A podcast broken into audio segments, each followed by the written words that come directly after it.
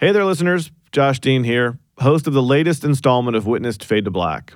Last season, Witness Devil in the Ditch made huge waves in the true crime world, becoming the number one show on Apple Podcasts. This season, we're back with another unsolved case the mysterious disappearance of Hollywood screenwriter Gary DeVore. This is a missing person case unlike anything you've ever heard of. This one involves the CIA, a Hollywood screenplay, a missing laptop, and even a dash of Arnold Schwarzenegger. Take a listen.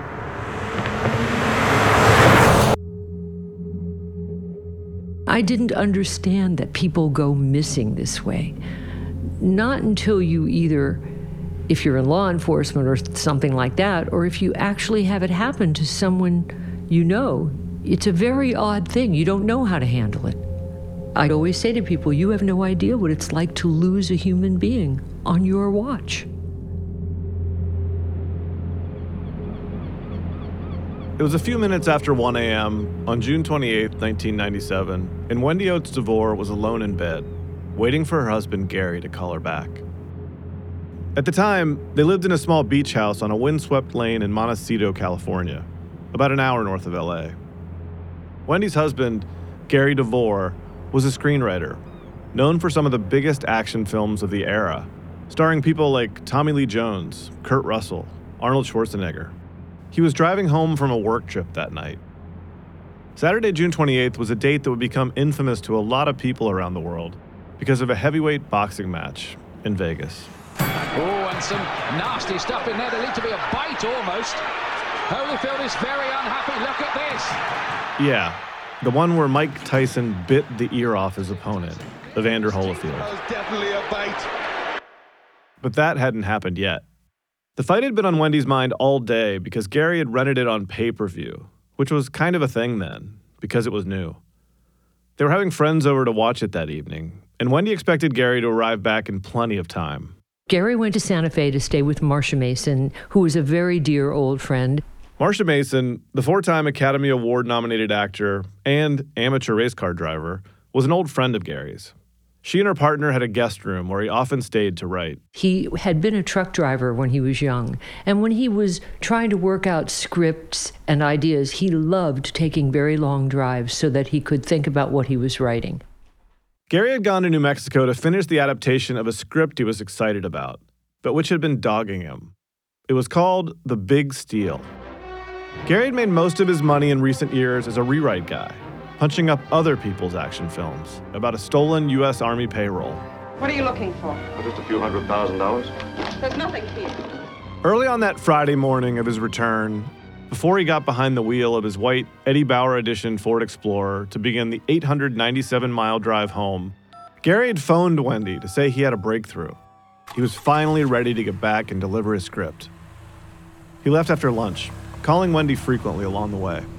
I mean, I talked to Gary a dozen times a day. He called me all the time from the road. It was certainly not normal not to hear from him.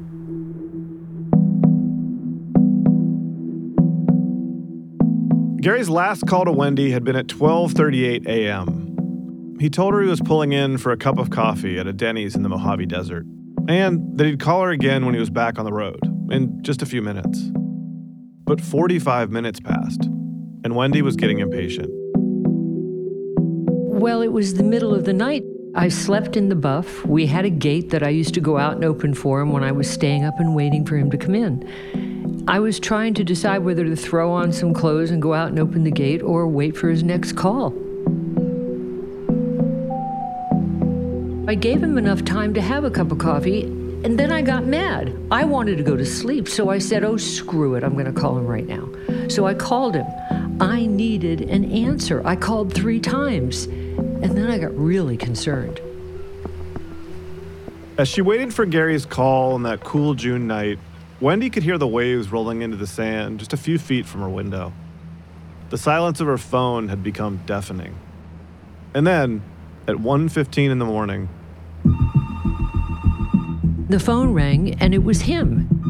And he said, Was that you calling? And I said, Well, who else would it be at one o'clock in the morning?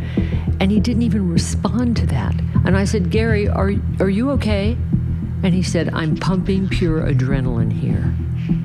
And I said, Gary. And he said, Gotta go. Writers pick their words very carefully. I'm pumping pure adrenaline here is not a normal thing that he would say, ever. And there was something else. You could tell back then very easily if a person was on a cell phone as opposed to a landline. And he was on a landline, and I knew that. And for Wendy, one final point. We made a deal with each other that when we hung up the phone, we would always say, I love you. We'd made so many mistakes in all of our relationships. This is what we did.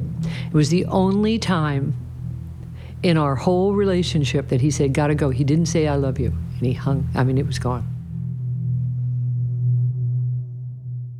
The last ping from Gary's cell phone was picked up by a relay tower in the Mojave Desert at 1:20 a.m., near that Denny's where Gary had stopped for coffee. This Denny's has to be one of the most remote Denny's on the entire planet. Placed there probably because it's at a critical juncture, just 20 miles from Edwards Air Force Base in the desert industrial town of Palmdale, home of the Lockheed Skunk Works and the stealth bomber. It's also just off Highway 14, the road Gary was on when he vanished. A modern superhighway built in the 70s with twisting elevated concrete spans carved through the rock canyons. It's remote but heavily traveled. And that's what drove people crazy about Gary's disappearance from the very beginning. The area around it is sparsely populated. There are barely any trees and just zero urban cover. How could Gary and his 4,000 pound Ford Explorer have just vanished into this barren landscape without a trace?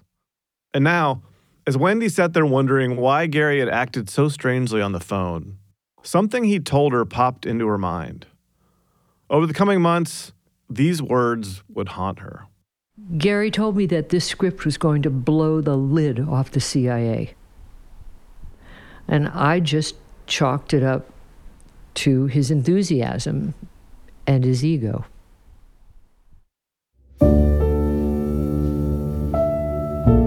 Search for Witnessed Fade to Black wherever you get your podcasts to start listening today. Get new episodes every week or subscribe on Apple Podcasts to binge all episodes ad free today.